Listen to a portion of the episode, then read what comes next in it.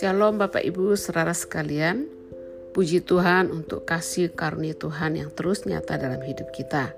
Pada hari ini kita akan kembali mendengarkan renungan firman Tuhan. Dan renungan firman Tuhan akan diambil dari Mazmur pasal 19 ayat 1 sampai 14 Bapak Ibu saudara sekalian saya akan membaca dengan singkat. Untuk pemimpin beduan Mazmur Daud, langit menceritakan kemuliaan Allah dan cakrawala memberitakan pekerjaan tangannya. Hari meneruskan berita itu kepada hari dan malam menyampaikan pengetahuan itu kepada malam. Tidak ada berita dan tidak ada kata, suara mereka tidak terdengar. Tetapi gema mereka terpencar ke seluruh dunia dan perkataan mereka sampai ke ujung bumi. Ia memasang kemah di langit untuk matahari. Yang keluar bagaikan pengantin laki-laki yang keluar dari kamarnya, giram bagaikan pahlawan yang hendak melakukan perjalanannya. Dari ujung langit ia terbit, dan ia beredar sampai ke ujung yang lain tidak ada yang terlindung dari panas sinarnya. Taurat Tuhan itu sempurna menjegarkan jiwa. Peraturan Tuhan itu teguh, memberikan hikmat kepada orang yang tak berpengalaman. Tita Tuhan itu tepat, menyukakan hati.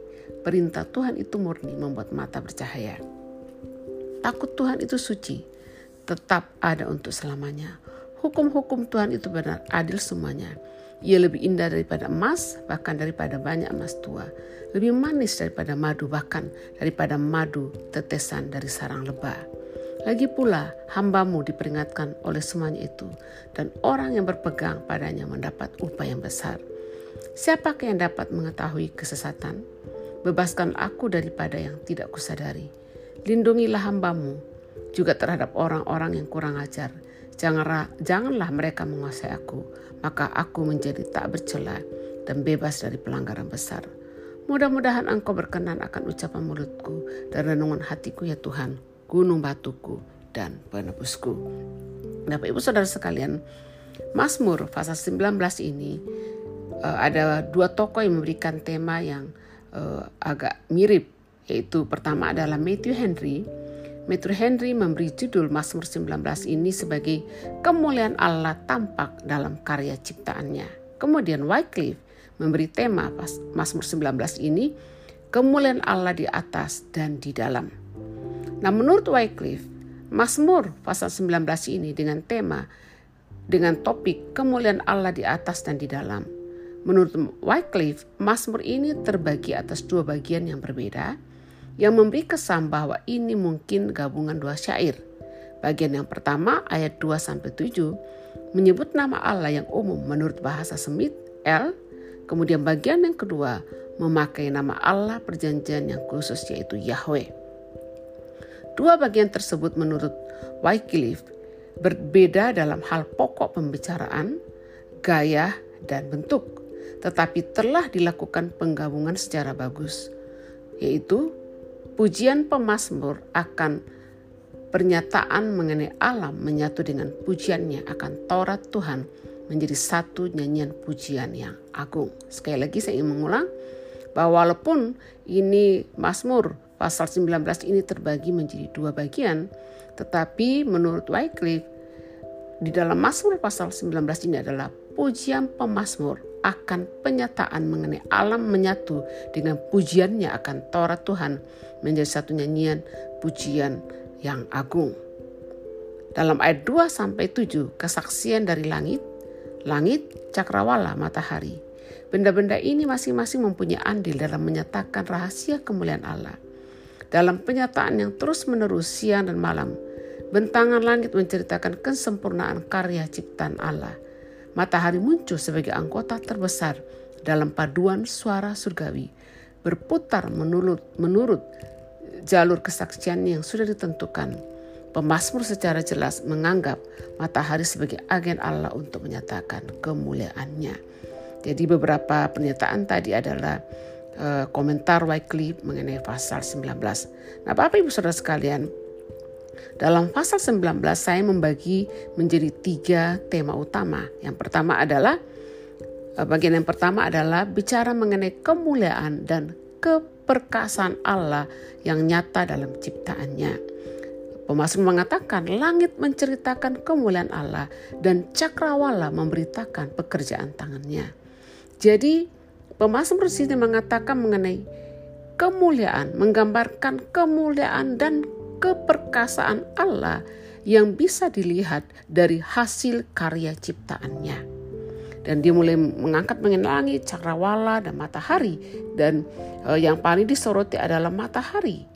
Bapak Ibu Saudara sekali matahari adalah uh, ciptaan Tuhan yang yang sangat dahsyat. Matahari mempunyai peranan untuk semua kegiatan aktivitas kehidupan di bawah di muka bumi ini karena tanpa matahari maka banyak hal yang akan kacau.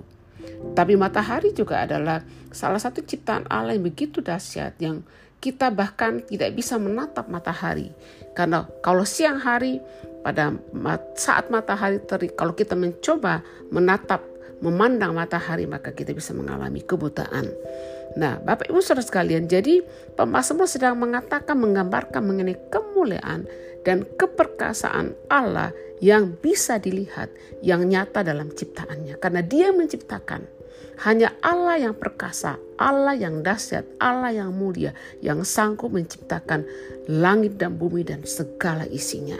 Kemudian bagian yang kedua, perintah. Kemudian pemazmur mulai dengan menggambarkan betapa dahsyatnya, betapa perkasanya, betapa mulianya Allah yang itu dilihat dari karya ciptaannya. Kemudian bagian yang kedua, pemazmur mulai berbicara mengenai perintah atau hukum Tuhan dan di dalam menggambarkan mengenai perintah atau firman Tuhan, di sini pemazmur memakai beberapa kata. Yang pertama adalah dia mengatakan Taurat Tuhan itu sempurna menyegarkan jiwa. Kemudian yang kedua, peraturan Tuhan itu teguh, memberikan hikmat kepada orang yang tak berpengalaman. Kemudian yang ketiga, tita Tuhan itu tepat, menyukakan hati.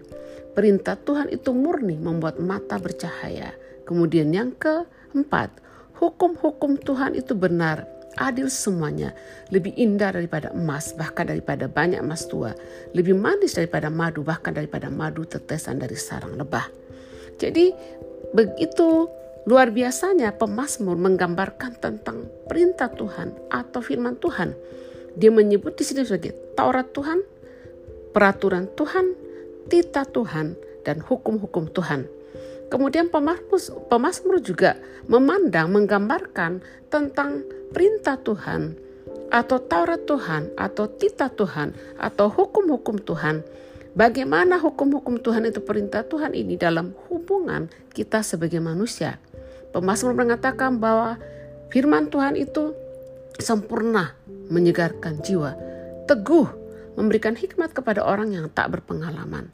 Firman Tuhan itu tetap tepat menyukakan hati. Perintah Tuhan itu murni membuat mata bercahaya. Kemudian hukum-hukum Tuhan itu benar, adil semuanya. Bahkan dia menggambarkan bahwa firman Tuhan itu benar dan adil. Lebih indah daripada emas, bahkan emas tua. Dan lebih manis daripada madu biasa. Nah setelah uh, menggambarkan mengenai kemuliaan dan keperkasaan Allah yang nyata dalam ciptaannya. Kemudian Pemasmur mulai menceritakan perintah Tuhan, hukum Tuhan dalam hubungan dengan kita.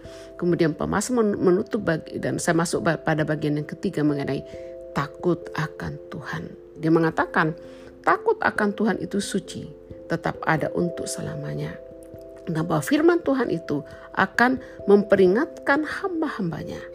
Dan kemudian pemasmur juga mengatakan bahwa orang yang berpegang pada firman Tuhan mendapat upah yang besar.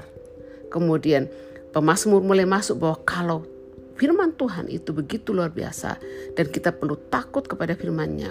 Allah adalah Allah yang dahsyat dan kedahsyatan Allah itu nampak dalam ciptaannya. Kemudian pemasmur mendorong kita untuk menaikkan doa.